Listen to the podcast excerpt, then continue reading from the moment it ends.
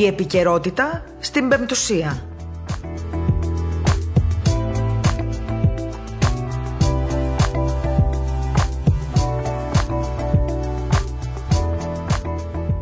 Καλησπέρα σας, αγαπητοί ακροατές. Τετάρτη σήμερα, 13 Ιανουαρίου, ε, λίγα λεπτά μετά τις 2 το μεσημέρι και όπως πάντα, αυτή την ώρα ξεκινάει η εκπομπή επικαιρότητα στο ραδιόφωνο της Πεμπτουσίας.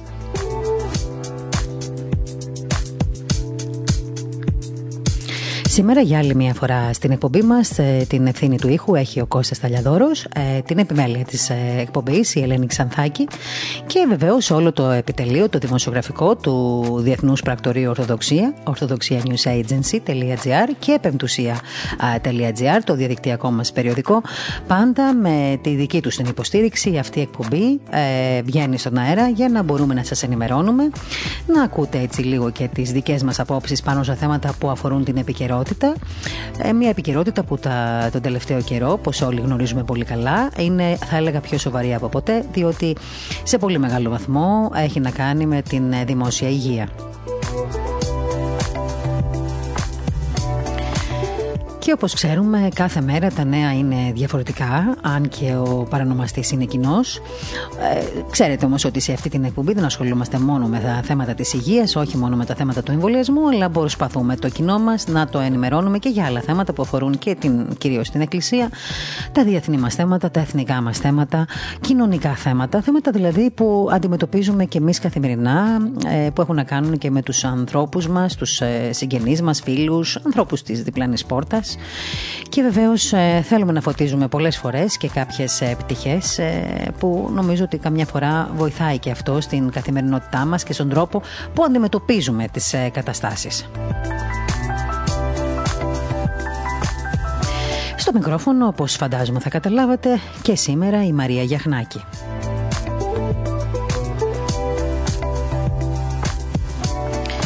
Σήμερα είναι μια ξεχωριστή μέρα, 13 Ιανουαρίου του 1822, να ξέρετε, είχε καθιερωθεί η γαλανόλευκη σημαία. Άρα λοιπόν 13 Ιανουαρίου σήμερα, αλλά εμείς θα αναφερθούμε για τις 13 Ιανουαρίου του 1822. Τότε λοιπόν ήταν που ε, καθιερώθηκαν, ε, καθιερώθηκε η Γαλανόλευκη ως επίσημο σύμβολο του επαναστατημένου γένους των Ελλήνων. Η πρώτη Εθνοσυνέλευση Επιδαύρου, η πρώτη δηλαδή Εθνική Συνέλευση της Επιδαύρου, ήταν η πρώτη νομοθετικού σώματος του ελληνικού κράτους. Συνήθως αναφέρεται ως πρώτη συνέλευση επιδαύρου ή ως πρώτη εθνοσυνέλευση. Αυτή λοιπόν η εθνοσυνέλευση είχε λάβει χώρα στη σημερινή περιοχή της Νέας Επιδαύρου στην Αργολίδα και πρόεδρος της εθνοσυνέλευσης ήταν ο Αλέξανδρος Μαύροκορδάτος.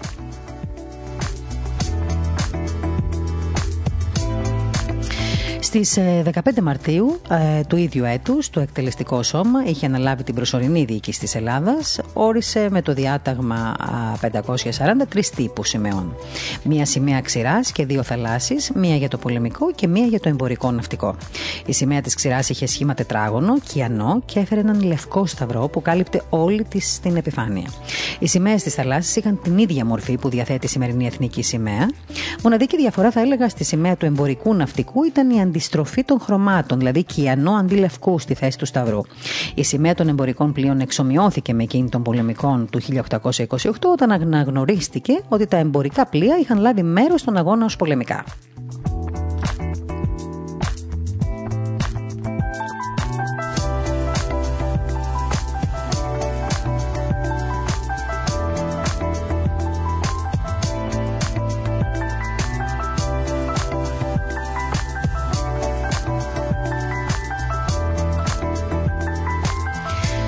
Έκανα μία μικρή παύση γιατί μόλις είδα εδώ στο email μου ότι ήρθε το δελτίο τύπου της Ιεράς Συνόδου της Εκκλησίας της Ελλάδος, η οποία όπως φαίνεται ολοκλήρωσε τις ε, εργασίες της ε, πριν από λίγο.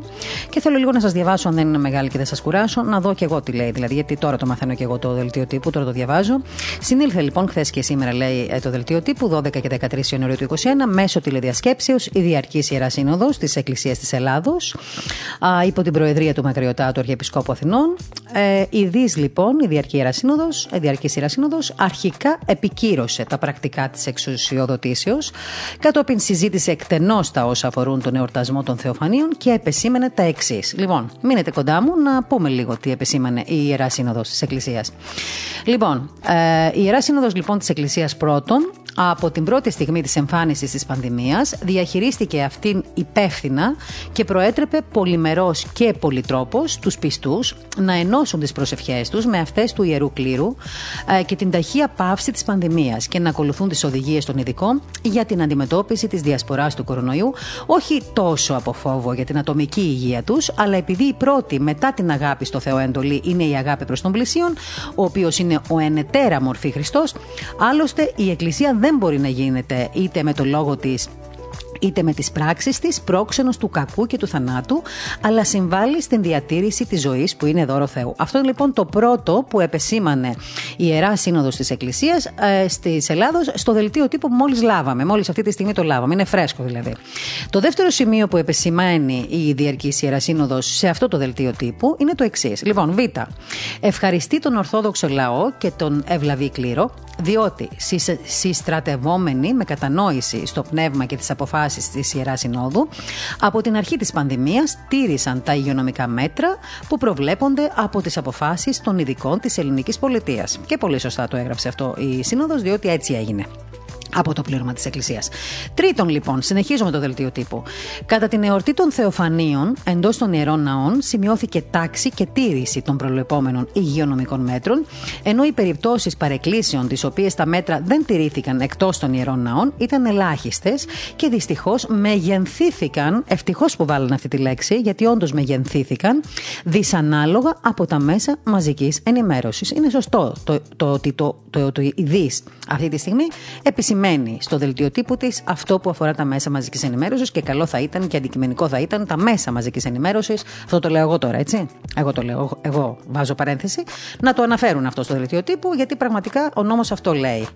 Λοιπόν, τέταρτον, διαμαρτύρεται η ΔΙΣ εντόνως για δημοσιεύματα όχι όσων ασκούν κριτική, έστω και σκληρή στην Εκκλησία, αλλά εκείνων που με συστηματική μονομέρεια και σκοπιμότητα στοχοποιούν την Εκκλησία, στοχοποιούν τους ποιμένες και τον λαό της και κυρίως προσπαθούν να ενοχοποιήσουν κάθε εκδήλωση θρησκευτικού συναισθήματος.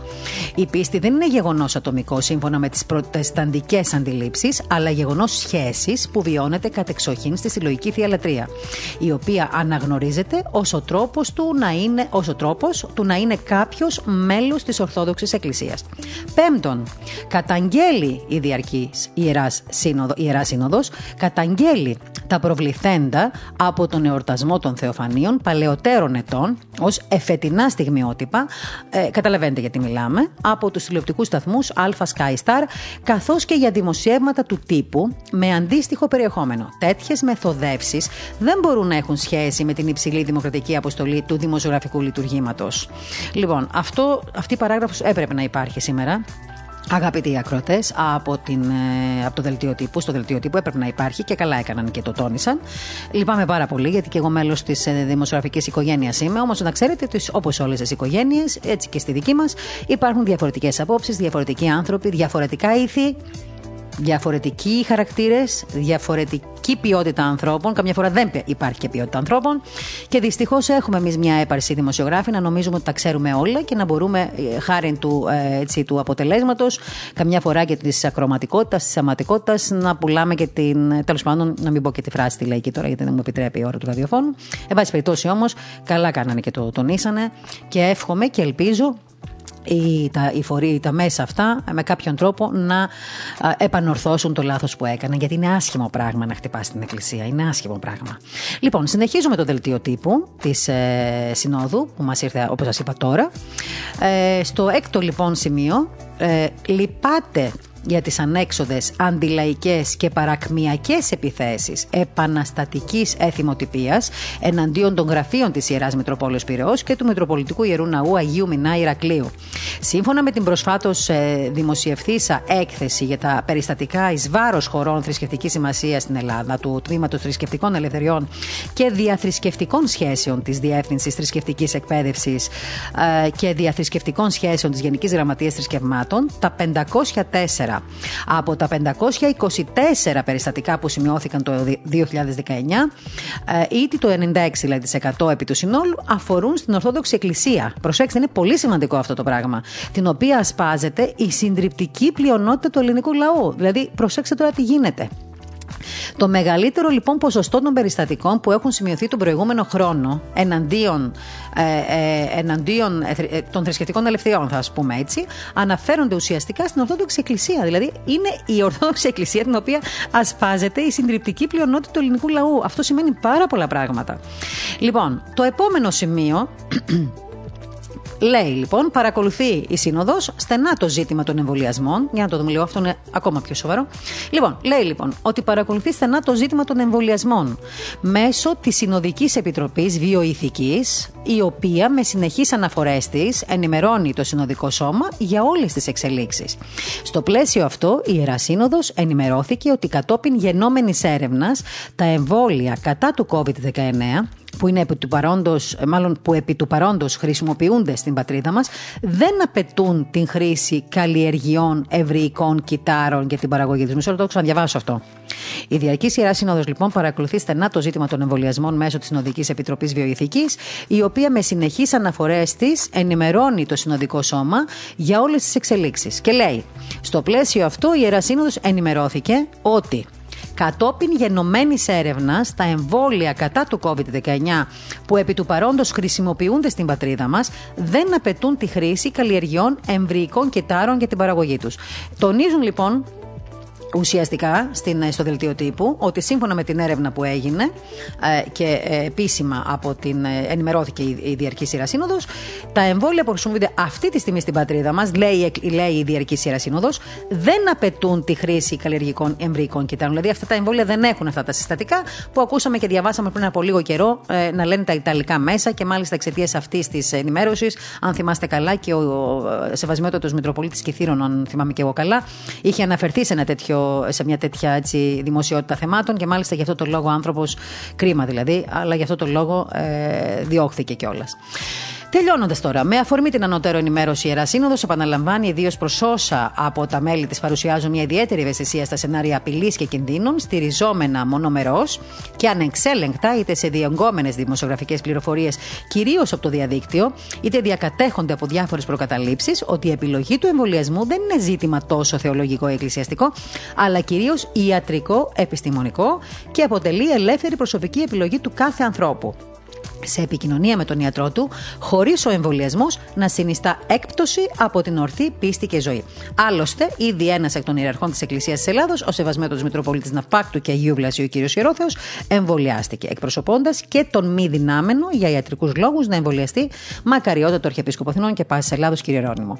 Τέλος, η ΔΙΣ ενέκρινε αποσπάσει κληρικών, ασχολήθηκε με θέματα ιερών Μητροπόλων, συνοδικών επιτροπών και με τρέχοντα υπηρεσιακά ζητήματα. Έκτη Ιερά Συνόδου της Εκκλησίας Ελλάδος και τους ευχαριστώ ευχαριστώ θερμά που μου στείλαν το δελτίο τύπου άμεσα, μιας και γνωρίζουν ότι αυτή την ώρα η εκπομπή μας είναι ζωντανή και ενημερώνουμε πολύ κόσμο. Λοιπόν, καλή δύναμη και στους ε, ιεράρχες της ε, ε, Διαρκούς Ιεράς Συνόδου, οι οποίοι και αυτοί δίνουν τον αγώνα τους. Ε, με πολύ σημαντικά θέματα ασχολούνται και καταλαβαίνετε λοιπόν πόσο δύσκολο είναι και το δικό τους το έργο. Λοιπόν, συνεχίζουμε λοιπόν με τα σχόλιά μας. Μάλλον να μου δώσει λίγο χρόνο ο Κώστας του Ταλιαδόρου να συνοηθώ λιγάκι για δύο θέματα επικαιρότητας και σε ένα λεπτάκι να επανέλθουμε.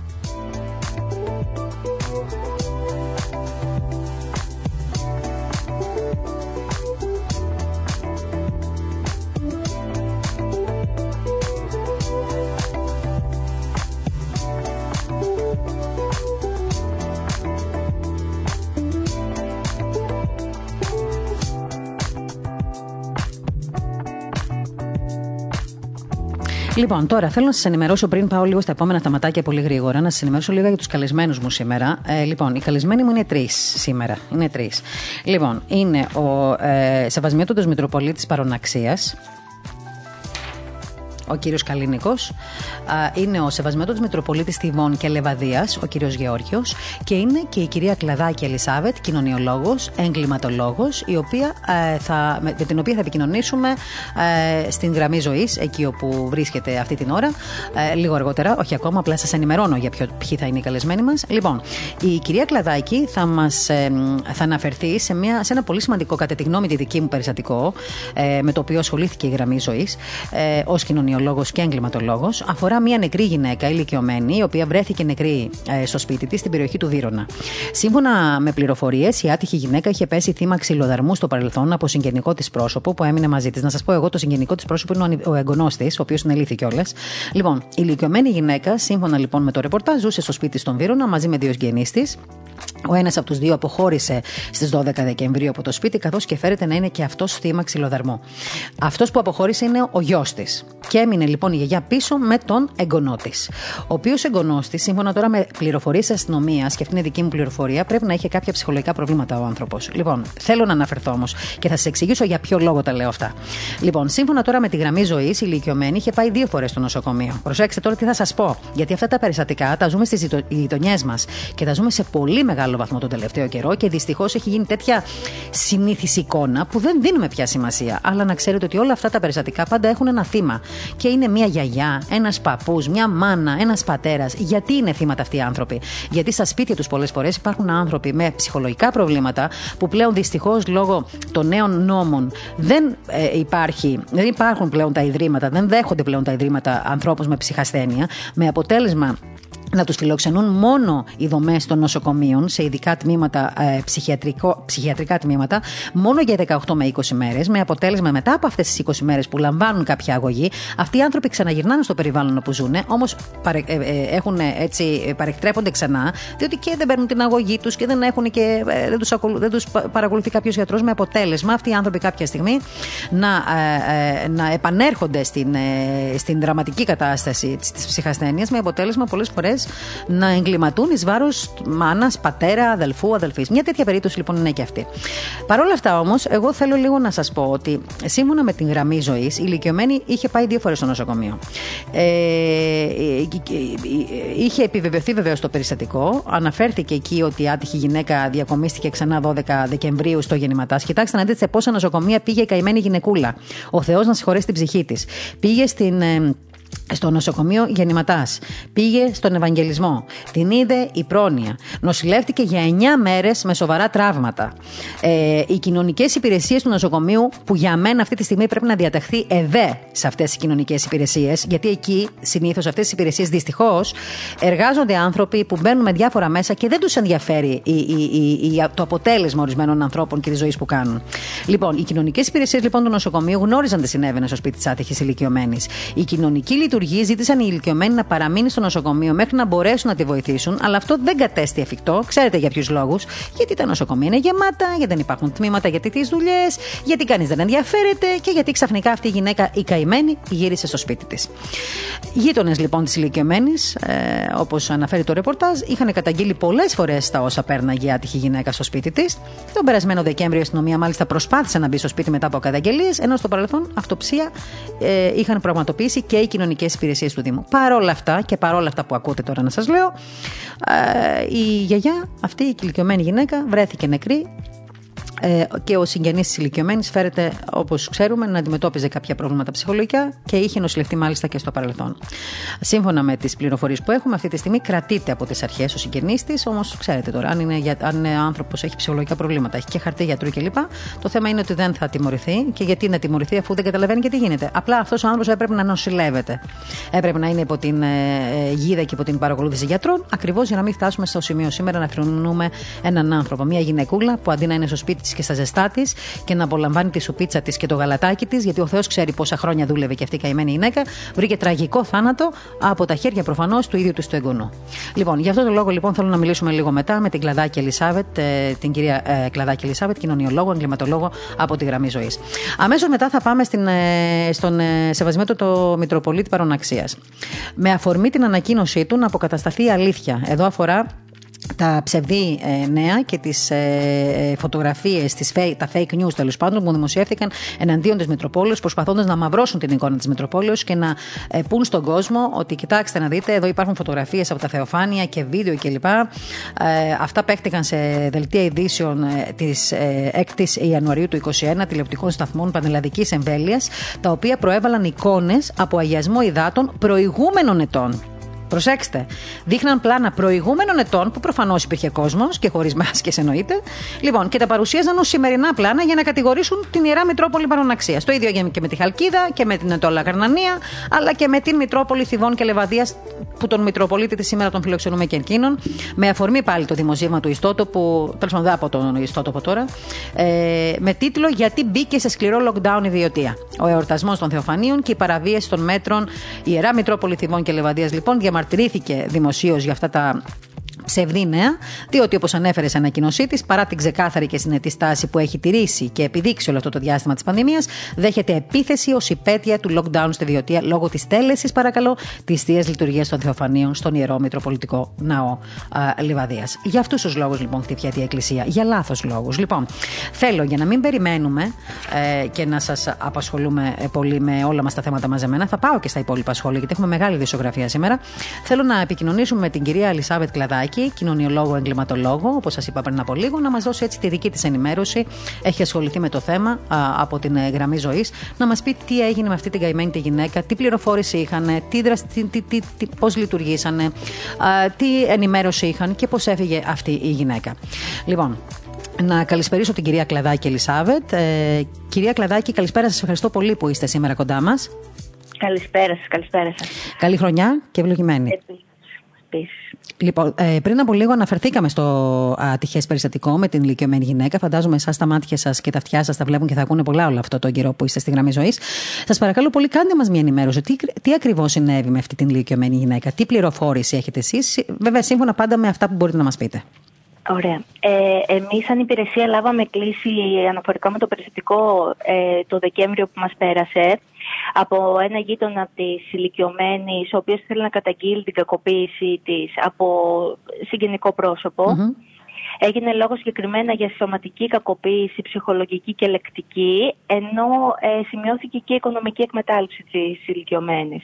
Να πούμε ότι οι γείτονες πριν αποφα... αποφαθούν σε εμάς είχαν μιλήσει και με την αστυνομία, είχαν γίνει σχετικές καταθέσεις ε, και με συγχωρείτε, ναι. ε, είχαν γίνει σχετικές καταθέσεις στην αστυνομία και είχε γίνει και μήνυση εις βάρος του ατόμου που φέρεται ως δράστης αυτή τη στιγμή. Ε, Στις 12 του Δεκάτου που λάβαμε και εμείς ε, γνώση περί του περιστατικού, οι γείτονες είχαν καλέσει και το ΕΚΑΒ ε, και διακομίσει ηλικιωμένοι μετά από ένα βίο περιστατικό που διαδραματίστηκε στην οικία τους και διακομίσει ηλικιωμένοι στο, στα επίγοντα του γεννηματά και κατόπιν στον Ευαγγελισμό. Ε, συγκεκριμένα νοσηλεύτηκε για, εκεί, για 9 μέρες ε, εκεί στην ε, γνωστοχειρουργική κλινική διότι έφερε σοβαρά τραύματα στην κάτω γνάθο. Ε, εντάξει, η κοινωνική υπηρεσία ήταν ενήμερη για το περιστατικό, η κοινωνική υπηρεσία του νοσοκομείου ήταν ενήμερη για το περιστατικό. Ε, είχαμε μιλήσει πάρα πολλές φορές και εμείς σαν υπηρεσία μαζί τους και τους είχαμε παρακαλέσει σε ανθρώπινο επίπεδο να νοσηλευτεί εκεί η ηλικιωμένη για όσο μεγαλύτερο. Εσείς κάνατε δηλαδή ως γραμμή ζωής, κάνατε αρκετές ενέργειες προκειμένου κάναμε... να ευαισθητοποιήσετε τα, τα νοσοκομεία, τα αρμόδια τμήματα για να μπορέσουν να φιλοξενήσουν τη γιαγιά. Προφανώς προκειμένου η γυναίκα αυτή να γλιτώσει αυτό που τελικά έπαθε, φαντάζομαι. Ακριβώς. Εμείς είχαμε ξεκινήσει να συλλέγουμε τα απαραίτητα έγγραφα για να προβούμε στη δικαστική της παράσταση, δηλαδή να αναλάβουμε εμείς εξ ολοκλήρου τη φροντίδα της, με σκοπό να μεταφερθεί σε κάποια μονάδα φροντίδας ηλικιωμένων και να μην ε, υφίσταται τέλος πάντων αυτή, αυτό που, βίαι, που βιωνε Οι εκκλήσεις μας δεν εισακούστηκαν από το νοσοκομείο. Ε, και το ανησυχητικό ήταν ότι ενώ γνώριζαν ότι υφίσταται κακοποίηση, έδωσαν τη γιαγιά όταν πήρε εξετήριο, την ε, άφησαν να την παραλάβει ο, το συγκεκριτικό πρόσωπο που είχε κατηγορηθεί για κακοποίηση. Καλά, αυτό είναι συγκλονιστικό και φαντάζομαι ότι ε, θα, ε, θα το έχετε δει ενδεχομένως και σε άλλες τέτοιες περιπτώσεις, γιατί δυστυχώς ο νόμος δεν ε, έχει ένα κενό νόμος εκεί. Βέβαια, δεν είστε εσείς οι αρμόδιοι να μας απαντήσει για το θέμα του νόμου, αλλά φαντάζομαι ότι και άλλα τέτοια περιστατικά θα έχετε συναντήσει λόγω της γραμμής ζωής όπου εργάζεστε. Ναι, σαφώς. Και το ζήτημα του, το γεγονός ότι δεν υφίσταται αυτό το νομικό πλαίσιο ε, για το ποιος αναλαμβάνει, ποιος έχει την ευθύνη για τους ηλικιωμένους συγγενείς, είναι πολύ προβληματικό και ερχόμαστε αντιμέτωποι με πάρα πολλά τέτοιου είδους περιστατικά. Ε, να πούμε βέβαια σε αυτό το σημείο ότι η κοινωνική υπηρεσία του Δήμου ε, προσπάθησε να συμβάλλει και εκείνη με τον τρόπο της όσο μπορούσε. Έχει γίνει και κοινωνική έρευνα κατόπιν ε, ε, προτροπής δικής μας ε, στην οικία της ηλικιωμένης είχε όντως διαπιστωθεί ένα κακοποιητικό περιβάλλον. Ε, ωστόσο δεν προλάβαμε δυστυχώς και είχαμε αυτά τα αποτελέσματα που είχαμε αυτό το τραγικό συμβάν που έγινε γνωστό σήμερα το πρωί. Μάλιστα. Ε, θέλω να σας κάνω μια ερώτηση. Σας ευχαριστούμε καταρχήν για την ενημέρωση, έτσι, για την πολύ ωραία ενημέρωση που μας ε, δώσατε αυτή τη στιγμή με αφορμή αυτό το περιστατικό. Ε, θέλω να σας κάνω μια προσωπική ερώτηση αν θέλετε να μου απαντήσετε. Ε, εσείς ως ε, κοινωνιολόγος και εγκληματολόγος, στη γραμμή ζωής. Ε, ακούτε καθημερινά πάρα πολλά περιστατικά. Ε, είστε μια νέα γυναίκα, όπως αντιλαμβάνομαι. Πόσο σας επηρεάζουν αυτές οι ιστορίες στην προσωπική σας ζωή, στην προσωπική σας ζωή; Ε, προσπαθούμε καθημερινά να επιλύσουμε τέτοιου είδους ε, ζητήματα. Πολλές φορές το έργο μας παρακολύεται από διάφορα γραφειοκρατικά ζητήματα, τα οποία δεν μπορούμε από μόνοι μας να προσπελάσουμε, γιατί η γραμμή ζωής δεν είναι ένας κρατικό αλλά ένας ε, μη κυβερνητικός οργανισμός. Οπότε πολλές φορές ε, δημόσιες υπηρεσίες ακούμε ότι δεν μπορούμε να σας εξυπηρετήσουμε, ότι χρειάζεται ένα σειρό ε, αιτήματα εκ μέρους μας για να σας παρέχουμε ένα ε, έγγραφο για να κάνετε τη δουλειά σας, ας πούμε.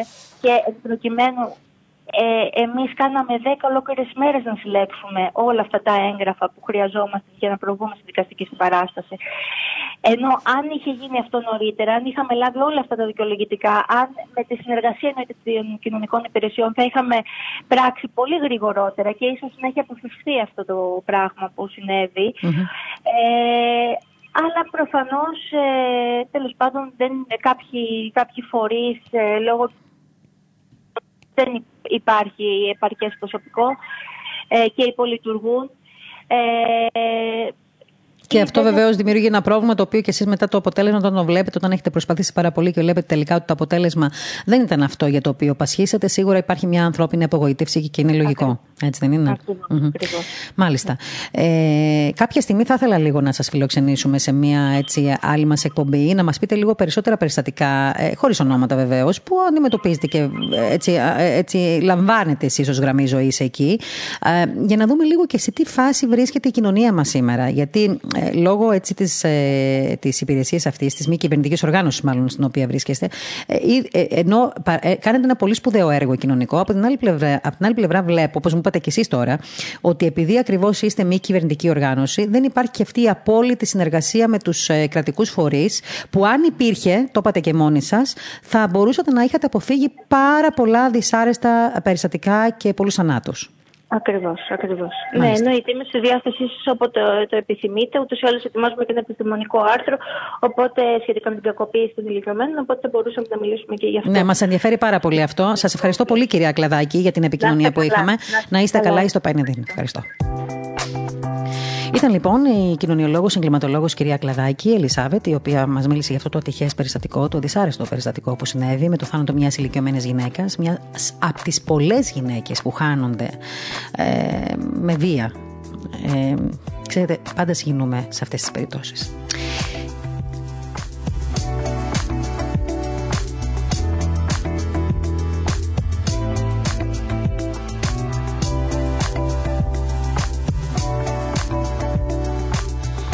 Γιατί είναι ηλικιωμένοι άνθρωποι και δεν το αξίζουν. Είναι σαν να είναι οι παππούς και η γιαγιά μας. Φανταστείτε τώρα, άνθρωποι ηλικιωμένοι να βρίσκουν το θάνατο από τα χέρια των εγγονών της. Διότι αυτά τα παιδιά, αυτός ο νεαρός τέλος πάντων, είχε ψυχολογικά προβλήματα, το κράτος δεν μερίμνησε, νόμος δεν υπάρχει για να καλύπτει αυτές τις περιπτώσεις. Που να. Δεν, ξέρετε, σας είπα από την αρχή, αν το ψάξετε, όσοι από εσάς ενδεχομένως και εύχομαι να μην έχετε, έχετε τέτοια περιστατικά στο κοντινό σας περιβάλλον, θα καταλάβετε πόσο δύσκολο είναι να μπορείτε έναν άνθρωπο που έχει ψυχολογικά προβλήματα να τον έχετε αυτόν ασφαλή και να κρατείτε σε ασφάλεια και το υπόλοιπο περιβάλλον. Δεν υπάρχει δυστυχώς τέτοια πρόβλεψη στην ελληνική νομοθεσία. Δυστυχώς. Λοιπόν, ε, θα πάρουμε μία μικρή ανάσα και αμέσως μετά θα επικοινωνήσουμε με τον ε, Σεβασμιότατο Μητροπολίτη Παροναξίας, ε, τον κύριο ε, Καλίνικο, ο οποίος θα μας ε, ενημερώσει για την αντίδραση αυτή που είχε πριν από δύο μέρες. Εξαφορμή πάντα λέω της προβολής οπτικοακουστικού υλικού σε δελτία ειδήσεων για την ημέρα των Θεοφανίων, τα οποία προέβαλαν εικόνες από αγιασμό υδάτων προηγούμενων ετών. Και βεβαίως η Μητρόπολη ζήτησε με ανακοίνωση που εξέδωσε να αποκατασταθεί η αλήθεια, κάτι το οποίο μέχρι τώρα τουλάχιστον δεν έχει γίνει και με πολύ μεγάλη χαρά όμως πριν από λίγο είδα στο δελτίο τύπου της ε, Διαρκού Ιεράς Συνόδου να αναφέρεται σε αυτό το περιστατικό και ας δούμε τι θα γίνει στο μέλλον. Λοιπόν, μία μικρή ανάσα και αμέσως μετά ε, επικοινωνούμε με το Συμβασμένο του Μητροπολίτη Παροναξίας. Μάλιστα, και μέχρι να έχουμε τον ε, σεβασμένο του Μητροπολίτη Παροναξία στη γραμμή μας, θέλω λίγο να σας τονίσω εδώ. Πριν από λίγο σας διάβασα το δελτίο τύπου της Ιεράς Συνόδου της Εκκλησίας της Ελλάδος. Τα όσα έγραψε στο δελτίο τύπου και τα όσα είπε στο Διεθνές Παρακτορείο Ορθοδοξία, ο pet.gr. Μπορείτε να ακούσετε τον, ε, Μητροπολίτη, τον σεβασμένο του Μητροπολίτη Λίου, τον κύριο Αθηναγόρα, ο, ο οποίος ε, ε, μίλησε και στους δημοσιογράφους και μάλιστα σε ζωντανή σύνδεση παρακολουθήσαμε τις δηλώσεις του και την ανακοίνωση της Συνόδου. Ο οποίος πολύ καλά και μπράβο Μπράβο, πραγματικά. Εδώ δηλαδή θέλω να το πω το μπράβο, ότι ε, τόνισε ε, ότι η Εκκλησία θα προσφύγει στο Ραδιοτηλεοπτικό Συμβούλιο για τα ψευδή δημοσιεύματα ε, και ήταν νομίζω ώρα να γίνει αυτό, διότι όπως σας είπα και χτες, όπως σας είπα και εχθές, και όλοι θα το θυμάστε πολύ καλά, ότι υπάρχουν τρόποι να ε, εξαλειφθούν αυτά τα φαινόμενα τα οποία προσβάλλουν ακόμα και εμάς που είμαστε δημοσιογράφοι. Γιατί, όπως σας είπα πριν από λίγο, σε όλες τις οικογένειες υπάρχουν οι μεν και οι δε. Λοιπόν, πάρα πολύ καλά ε, θα κάνουν να προσφύγουν στο Ραδιοτηλεπτικό Συμβούλιο για να μπουν τα πράγματα σε μια ε, σειρά, σε μια θέση, έτσι ώστε να αφήσουν επιτέλους την Εκκλησία και τις Μητροπόλεις ήσυχε, διότι προσπαθούν με πολύ μεγάλο αγώνα όλο αυτό το διάστημα να κάνουν το, να κάνουν το έργο τους, με δυσκολίες πολλές. Ξέρετε τι σημαίνει ε, η τήρηση των μέτρων. Φανταστείτε τι γίνεται και με τις Μητροπόλεις, έτσι, που εκεί έχουν και άλλο έργο, και φιλανθρωπικό έργο. Δεν είναι μόνο το πνευματικό ή το λειτουργικό, αλλά είναι και το φιλανθρωπικό. Με όλες αυτές λοιπόν τις δυσκολίες, νομίζω ότι η Εκκλησία μας έχει βγάλει ε, ασπροπρόσωπους όλο αυτό το διάστημα. Δεν μπορούμε λοιπόν με μια τέτοια ευκολία να καταφερόμαστε εναντίον της Εκκλησίας και μάλιστα με ψευδείς ε, φωτογραφίες, ειδήσεις κλπ. Πολύ καλά λοιπόν το Ραδιοτελεπτικό Συμβούλιο, όπως σας είπα χθε, πληρώνεται από τις τσέπες μας, από, το, από, τις, από την εφορία, από τον, ε, από τον φορολογούμενο πολίτη και είναι υποχρεωμένο το ραδιοτηλεπτικό να κάνει συστάσεις και να ρίχνει και καμπανάκια. Μόνο έτσι τελικά σε αυτόν τον τόπο μπορούν να μπουν τα πράγματα σε μια τάξη. Λοιπόν, σας είπα λοιπόν από την αρχή ότι ε, εμείς έτσι κι αλλιώς κάνουμε μια εκστρατεία, να μπορέσουμε λίγο να ενημερώνουμε σωστά τον κόσμο για το τι ακριβώς συμβαίνει, γιατί δεν μας αρέσει να υπάρχει μια κακή και εικόνα για την Εκκλησία. Ε, λοιπόν, και έχουμε στη γραμμή μας τώρα τον σεβασμένο του Μητροπολίτη Παροναξία, τον κύριο Καλίνικο, ο οποίος, όπως σας είπα πριν από λίγο, Μητροπολίτου εξέδωσε ανακοίνωση και ζήτησε να αποκατασταθεί η αλήθεια εξ αφορμή πάντα της προβολής οπτικοακουστικού υλικού σε δελτία ειδήσεων την ημέρα των Θεοφανίων, τηλεοπτικών σταθμών πανελλαδικής εμβέλειας, τα οποία προέβαλαν εικόνες από αγιασμό υδάτων προηγούμενων ετών. Σεβασμιότατε καλή χρονιά και ευλογημένη και σας ευχαριστώ πολύ που είστε κοντά μας. Επίσης, έχουμε ω ευλογή των νευράτων να είναι εφρόσινον κυρίω και ειρηνικό και σωτήριο για όλους μας. Και να έχουμε και υγεία, σεβασμιότατα. Να έχουμε. Αμήν, αμήν. Η Μητρόπολη σας ε, ε, πρόσφατα διέψευσε κατηγορηματικά ε, τα ανωτέρω που ανέφερα πριν από λίγο. Ε, τα ανωτέρω, μάλλον θα έλεγα κατ' επανάληψη προβληθέντα. Ε, ναι. Και το, τόνισε ότι, είναι, ότι δεν είναι φετινά συμβάντα και διευκρινίσατε ότι αυτό το οπτικοακουστικό υλικό που προβλήθηκε και, και καταγράφηκε αφορούσε εορτή των Θεοφανίων του έτους 2015. Θέλω λίγο, σας παρακαλώ πολύ, μιλήστε μας λίγο για αυτό το περιστατικό. Δηλαδή, ε, ενώ εσείς ξέρω ότι τηρούσατε τα μέτρα, δηλαδή ε, ουσιαστικά ε, ε, η δραστηριότητά σας και λειτουργήσατε βάσει των μέτρων και βάσει των συμβουλών και των κατευθύνσεων της Συνόδου της Εκκλησίας της Ελλάδος, έτσι δεν είναι; Μάλιστα. Ασφαλώς, απολύτως. Τι ακριβώς, τι ακριβώς λοιπόν έτσι συνέβη, για πέστε μας. Με ακούτε σεβασμιότατε; Μάλλον δεν έχουμε καλή γραμμή, σας έχασα. Λοιπόν, θα προσπαθήσει η κυρία Ξανθάκη να σας ε, τηλεφωνήσει και πάλι στο κινητό σας τηλέφωνο. Δεν ξέρω αν υπάρχει ένα σταθερό, που το τηλέφωνο σας δεν είναι σε καλή κατάσταση.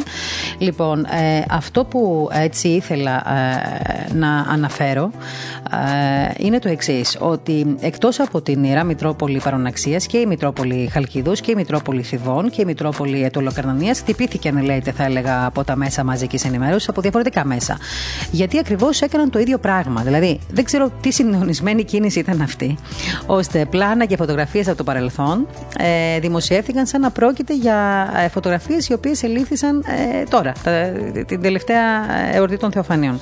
Τα τελευταία Θεοφάνεια. Λοιπόν, με αυτόν τον τρόπο, λοιπόν, όπως καταλαβαίνετε, δημιουργούν μια εικόνα κακή στον κόσμο για την Εκκλησία. Κάτι το οποίο όμως δεν υφίσταται. Κοιτάξτε, και εγώ στην Εκκλησία πάω. Βλέπω πώς λειτουργούν ε, τα πράγματα εκεί. Βλέπω τον κόσμο που πάει στην εκκλησία, πόσο βλαβής είναι, πόσο τηρεί τα μέτρα, τις αποστάσεις που υπάρχουν, τις μάσκες που φορούν, εν πάση περιπτώσει. Δεν μπορούν λοιπόν κάθε τρεις και λίγο να χτυπούν την εκκλησία με αυτόν τον τρόπο. Και μάλιστα με ψευδείς φωτογραφίες. Εμένα αυτό είναι που με προβλημάτισε. Αυτό είναι που με θορύβησε. Ε, δηλαδή, σε μια εποχή που, γίνονται, που δίνονται τέτοιοι αγώνες, που υπάρχει τέτοια έτσι αγωνία από τον κόσμο για την υγεία, να δημιουργούμε ψευδείς εικόνες για την Εκκλησία, η οποία μάλιστα κάνει αυτό το έργο αυτή την εποχή, γιατί δεν το κάνει μόνο το έργο αυτή τη στιγμή η Εκκλησία. Όλα αυτά τα χρόνια της οικονομικής κρίσης, γιατί η κρίση δεν ήταν μόνο πνευματική, ήταν και οικονομική βεβαίως, αλλά όχι μόνο οικονομική και πνευματική, η Εκκλησία στάθηκε στο πλευρό του, του, του, του λαού. Δηλαδή, δεν, ε, δεν, δεν τον άφησε λεπτό. Και όμως βλέπετε ότι αυτό δεν το αντιλαμβάνονται όλοι. Λοιπόν, σεβασμιότατε, σας έχουμε πάλι στη γραμμή μας. Θα ήθελα λίγο να. Καλύτερα, ναι. ναι σας ακούμε καλύτερα, ναι. Θα ήθελα λοιπόν και να. Πάλι να ευχηθώ καλή χρονιά ευλογημένη. Αμήν. Να, καλή χρονιά σε όλους μας και με καλά πριν. Ναι. Πολύ καλά σας ακούμε τώρα. Και λοιπόν, ναι. θα ήθελα σας παρακαλώ έτσι να μας διηγηθείτε αυτό το περιστατικό που συνέβη, πώς το έτσι λάβατε εσείς, ε, τι αντιδράσεις ε, υπήρξαν και πώς λειτουργήσατε ε, μετά από αυτό. Κοιτά, κοιτάξτε, εμείς ε, ειδοποιηθήκαμε και με πολλά ερωτήματα και τηλεφωνήματα ε, για το περιστατικό που δεν είχα δει προσωπικά, εγώ το ναι. είχα παρακολουθήσει, ναι. δεν το είχα δει σε ειδήσεις και φυσικά όταν το είδαμε ε, ε, και το επισημάναμε ήταν ένα παλαιό βίντεο του 2015 ε, από την περιοχή αυτή της Νάξου με μια πολύ, με, με πολύ άσχημο η χρονιά εκείνη. Φέτος είχαμε μια ημέρα ε, ανοιξιάτικη, περίφημη, δεν είχαμε καθόλου τέτοιο καιρό. Και αποδεικνύονταν αμέσως φαινόταν. Τώρα ενδεχομένως, ενδεχομένως να ελήφθη το βίντεο αυτό, να, να, να προβλήθηκε, θέλω να πω και από τοπικό Μέσο. επίπεδο μέσων, χωρίς ίσως να δοθεί από την αρχή η, το στίγμα της ημερομηνίας. Δεν ναι. γνωρίζω. Κανονικά, ξέρετε, βάσει νόμου, βάσει νόμου και βάσει οδηγιών και από την Ένωση Συντακτών βεβαίως και το Ραδιοτηλεοπτικό Συμβουλίο, πρέπει αυτά τα βίντεο, τα οποία είναι πλάνα αρχείου, είμαστε υποχρεωμένοι οι δημοσιογράφοι και η παραγωγή των δελτίων ειδήσεων να αναγράφουν πάνω στο βίντεο ότι είναι πλάνα αρχείου. Πρέπει να το γράφουν αυτό. Ε, εγώ σας λέω ότι άντε και το ξέχασε ένα μέσο. Τώρα ναι, να το ξέχασαν όλα μαζί μου κάνει εντύπωση. Ναι, όχι, όχι. όχι. Είναι, αυτό θέλω να πω και εγώ. Και εκτός του ότι ε, και αφού έγινε γνωστό ότι είναι τότε και εμείς ακριβώς αυτό ζητήσαμε να γίνει αποκατάσταση της αλήθειας. Να υποθεί και να, να ανακοινωθεί πάλι στις ειδήσεις ότι αυτό εξαβλεψίας από λάθος σε πάση δεν είναι του 2021, είναι του 2010, είναι δηλαδή ε, το βίντεο 2015, mm-hmm. ε, προεξαετίας δηλαδή. Ε, δυστυχώς από ό,τι διαπιστώσαμε ένα δεν ξέρω αν και, το, και ένα ακόμη κανάλι ε, έκανε μια υποτυπώδη και είπε ότι, το είπαν ότι αυτό είναι από άλλη χρονιά, ανακοινώθηκε στις ειδήσει.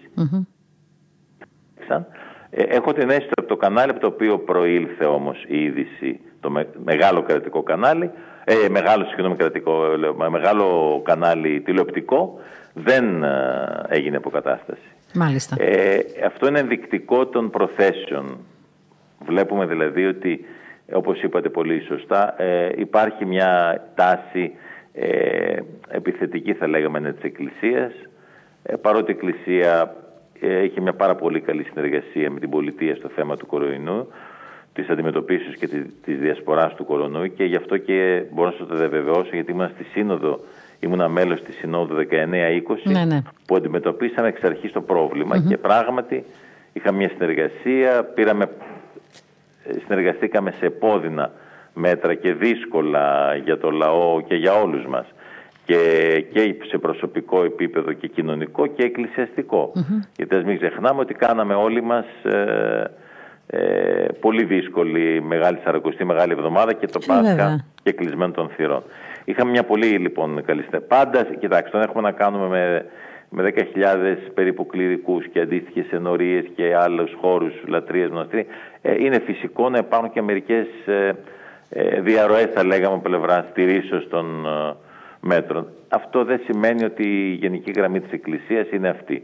Και αποδεικνύεται αυτό διότι νομίζω ε, σε όλες τις εορτές τώρα που κάναμε ήταν όλοι, όλοι οι ναοί και όλοι, όλο το, όλοι συνταγμένοι στα μέτρα με αραιές αποστάσεις, με τήρηση όλων των μέτρων υγειονομικής προστασίας και δεν παρατηρήθηκαν ε, ε, από, αυτό το, από αυτή την ε, οργάνωση που είχαμε την υγειονομική ε, ας πούμε να υπάρχουν οπότε λοιπόν φαίνεται προσέφηγαν επειδή δεν υπήρχαν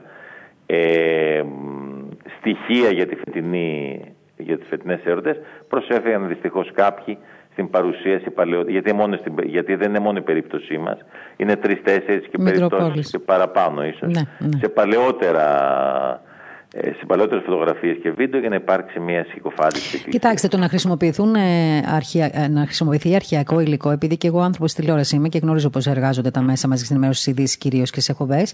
Ε, ναι, είναι, είναι δίκαιο να βρουν πλάνα του αρχείου. Απλά πρέπει να αναγράφεται πάνω. Απλά εγώ. Ε, μα γι' αυτό ναι. μιλάμε, ναι. ναι εγώ αυτό, που, εγώ αυτό που θέλω έτσι να τονίσω, και δεν το λέω βεβαίως γιατί θέλω να κατηγορήσω συναδέλφους, αλλά για την πράξη μιλάω τώρα, έτσι, για την πράξη.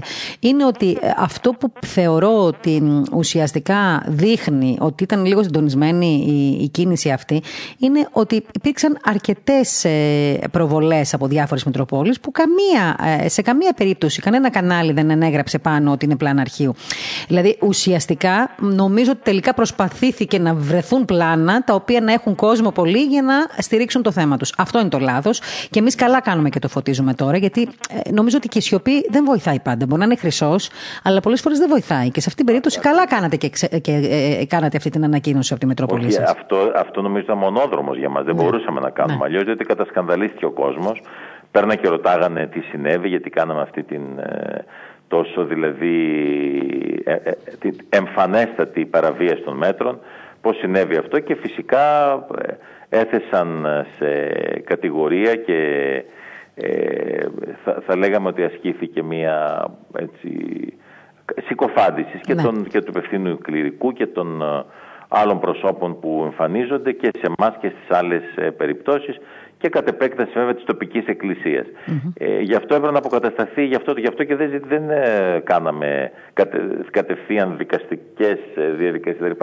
Θέλαμε να αποκατασταθεί αλήθεια για να μην σκανδαλίζει το κόσμο. Αυτό ναι, ακριβώς. Όχι, όχι, πολύ καλά το κάνατε. Και, και σήμερα, να σας πω την αλήθεια, αναπάθηκα και εγώ πολύ, γιατί είδα ε, ότι στο δελτίο τύπου της ε, η, η Διαρκή Σειρά Σύνοδος ε, ουσιαστικά ε, ανέγραψε ότι καταγγέλει τα προβληθέντα από τον εορτασμό ναι, των ναι, Θεοφανίων ναι, Παλαιότερων Ετών ως φετινά στιγμιότυπα από τους τηλεοπτικούς σταθμούς.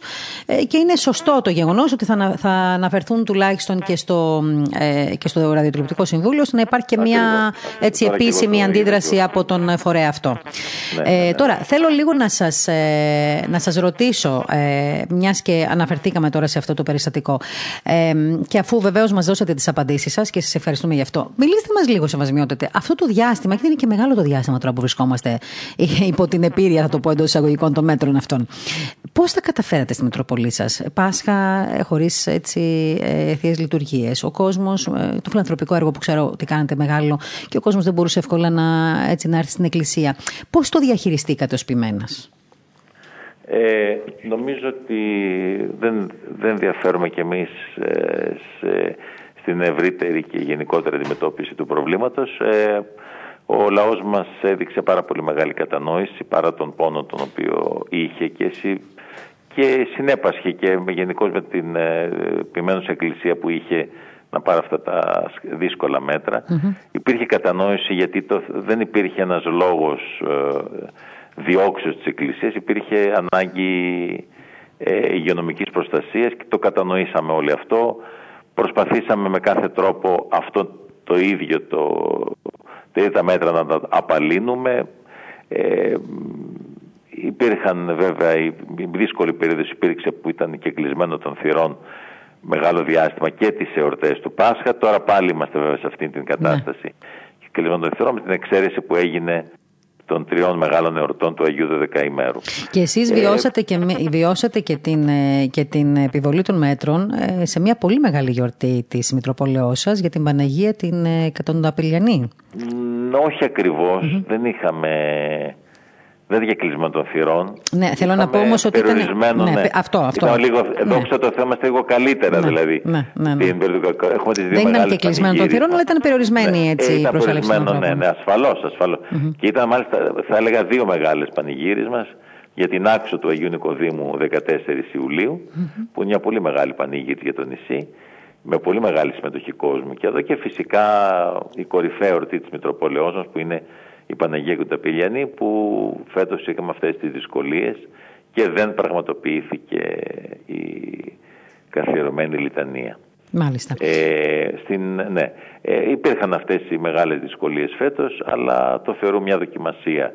Μας έχει δώσει ο Θεός και μέσα από τη δοκιμασία αυτή προσευχόμαστε ε, να βγει μια πνευματική ωφέλεια, να τελειώσει βέβαια, να λήξει αυτή, αυτός ο πειρασμός ο οποίος μας ταλαιπωρεί και κυρίως, κοιτάξτε να σας πω κάτι, δεν είναι απλώς ότι δημιουργεί αυτές τις δυσκολίες. Είναι, ασφαλώς το πρώτο στο, σε αυτήν την περίπτωση αυτή είναι τα θέματα υγείας, αλλά και από πνευματικής πλευράς ε, δημιουργούνται ε, πολλά ζητήματα γιατί υπάρχει δυσκολία στον εκκλησιασμό των ανθρώπων, η συμμετοχή στη Θεία Κοινωνία, πάρα πολύ σημαντικά ε, και αυτά τα ζητήματα. Ε, αλλά ένα επιπλέον που μας ε, στενοχωρεί και μας θλίβει αυτά, αυτές όλες οι καταστάσεις που έχουν προκύψει από τον κορονοϊό δημιουργούν και μια διάσπαση στο σώμα της Εκκλησίας και αυτό είναι πάρα πολύ επικίνδυνο.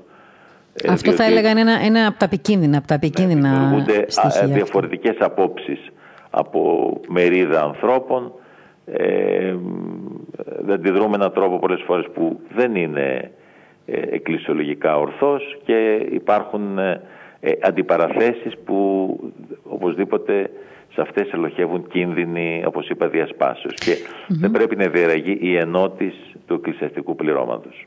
Προηγουμένως ε, είπατε ότι αυτό που μας συνέβη τώρα ήταν και μια έτσι, ευκαιρία να καταλάβουμε ότι είναι ένας πειρασμός για τον οποίο πρέπει να παλέψουμε και να ξεπεραστεί. Σεβασμένο ότι πιστεύετε ότι ο κόσμος, ο απλός λαός, το έχει εκλάβει έτσι όπως ακριβώς το περιγράψετε γιατί και εγώ αυτό πιστεύω να σας πω την αλήθεια, ότι είναι ένας από τους πειρασμούς που μας δίνει ο Θεός ε, στη διάρκεια της ζωής μας και για την ταπείνωσή μας και για την μετανία μας κλπ. Έχει, είχε ο κόσμος, σεβασμένο τότε θεωρείτε, είχε έτσι την καλλιέργεια, την ποιότητα, την πνευματική, ε, να καταλάβει ε, αυτό ακριβώς που είπατε πριν από λίγο. Ή ο καθένας το, το εξέλαβε από τη δική του σκοπιά; Ε, νομίζω ότι οι άνθρωποι που έχουν μια πνευματική καλλιέργεια και ένα εκκλησιαστικό φρόνημα ασφαλώς το κατανοούν έτσι και υπακούν και στις οδηγίες της Αγίας μας Εκκλησίας. Υπάρχουν και ορισμένοι αδελφοί μας οι οποίοι ε, κατευθυνόμενοι ίσως και διαφορετικά από άλλους ε, πολλές φορές πνευματικούς, κληρικούς ή κάποιους άλλους από προσωπικές αντίληψεις το βλέπουν διαφορετικά, θεωρούν ότι είναι ένα, η, η αφαίρεσης και η μείωσης θα λέγαμε ε, κάποιων δικαιωμάτων ε, που έχουν ως χριστιανοι και αντιδρούν με έναν τρόπο πολλές φορές και λίγο βίαιο και ε, ε, όχι τόσο πολύ ε, που πρέπει να χαρακτηρίζει έναν χριστιανό. Μάλιστα. Ε, νομίζω όμως ότι οι περισσότεροι και σε αυτή την κατηγορία που ανήκουν, που αντιδρούν έτσι λίγο διαφορετικά, ε, οι περισσότεροι άνθρωποι προέρχονται, είναι, ε, προέρχεται αυτό εξ αγαθής προαιρέσεως και από ζήλο, ίσως ου κατεπίγνωση πολλές φορές, αλλά από ζήλο ε, και αγάπη προς τον Θεό και λαχτάρας συμμετοχής στα, στα Ιερά Μυστήρια και υπάρχει μια κατανόηση σε αυτό, γι' αυτό και νομίζω ότι προσπαθούμε να επουλώσουμε αυτά τα τραύματα και αυτές τις πληγές και να προχωρήσουμε. Μάλιστα και έτσι είναι και ευχόμαστε να βγούμε από αυτή, από αυτή τη δυσκολία και να προχωρήσουμε. Βέβαια πάντα η ζωή του χριστιανού αυτή δεν είναι. Να έχει πειρασμούς, να έχει προβλήματα, να πέφτει και να σηκώνεται. Ε, είναι μια συνεχής ε, διαδικασία, αυτή η διαβίου διαδικασία. Ο άνθρωπος να αγωνίζεται συνεχώς και να πέφτει, όπως είπατε, να σηκώνεται και να παρακαλεί τον Θεό να το βρει στην Ανάσταση και όχι στην πτώση. Ε, ε, επειδή ναι. βέβαια είπατε, ε, κάνατε και μια αναφορά και, και είδα από, από το κανάλι σας παρακολούθησα πριν από λίγο και την ανακοίνωση της Ιεράς Συνόδου και την, που αναγνώστηκε. Ε, υπάρχει ο φόβος τώρα θα μπούμε σε ένα άλλο θέμα πάλι αντιπαραθέσεων και ήδη έχουμε μπει Ε, δηλαδή ήταν ο, αρχικά ο, ο εκκλησιασμός. Είναι οι μάσκες που δυστυχώς ανε, ανε, ανέδειξε, προσπάθησαν πολύ μέσα από τις μάσκες να αναδείξουν ομολογία πίστης. Δεν έχει καμία σχέση ε, με την μάσκα υγειονομικής προστασίας. Τώρα λοιπόν θα πούμε σε ένα άλλο επίπεδο σε ένα, ε, θα έχουμε ένα άλλο σημείο τριβής και αντιπαραθέσεων. Φοβόμαι πολύ, το φοβόμεθα όλοι, το θέμα του εμβολίου. Ναι, ήθελα να σας ρωτήσω και εγώ, να ναι. σα πω την αλήθεια, γιατί και εσείς ως ποιημένα σίγουρα θα έχετε δεχτεί πάρα πολλές ερωτήσεις από τον κόσμο και φαντάζομαι ότι πολλές φορές μπορεί να έρχεστε και σε δύσκολη θέση. Γιατί είμαστε σε μια φάση που αυτή τη στιγμή δεν έχει αποφανθεί ουσιαστικά και το αποτέλεσμα όλης αυτής της ιστορίας, αλλά είναι ε. και ίσως ένα ο μοναδικός τρόπος αντιμετώπισης. Δεν ξέρω. Τώρα, εγώ γιατρός δεν είμαι. Απλά, ξέρετε, βάζουμε τα ζητήματα. Όμως, θα ήθελα πάρα πολύ να ακούσω έτσι, την άποψή σας πάνω σε αυτό. Ε, νομίζω ότι διευκρινίζει κάποια πράγματα εν συντομία και η σημερινή, το σημερινό ανακοινωθέν της συνοδου για το θέμα του εμβολίου ότι είναι και από πλευράς ε, έτσι ε, θα λέγαμε ε, στοιχείων του δεν ενέχεται σε όλες αυτές τις κατηγορίες που εξαπολύονται, που είναι και τελείως διαφορετικά τα πράγματα από όσο παρουσιάζονται. Ε, εκτός, ε, εκτός τούτου λοιπόν είναι και το, και άλλο, το άλλο σημείο της ανακοινώσεως που είναι πολύ σωστό. Κυρίως, νομίζω λέει η ανακοίνωση, είναι θέμα το θέμα του εμβολίου και ε, όχι να αποφαινόμεθα εμείς με θεολογικές ε, αποφάνσεις ε, τη στιγμή που έχουν και χρησιμοποιηθεί, χρησιμοποιούνται ε, θα έλεγα πάρα πολλές δεκαετίες ε, εκατοντάδες εμβόλια σε όλους μας από παιδάκια όταν ήμασταν ο στρατό όταν πήγαμε στη συνέχεια σε άλλες περιπτώσεις. Ε, και δεν νομίζω ότι όλο, όλη, όλη η κατάσταση η, η, θα λέγαμε αυτή της επιθέσεως κατά της Εκκλησίας γίνεται μέσω του εμβολίου, αυτού, αυτού του συγκεκριμένου εμβολίου.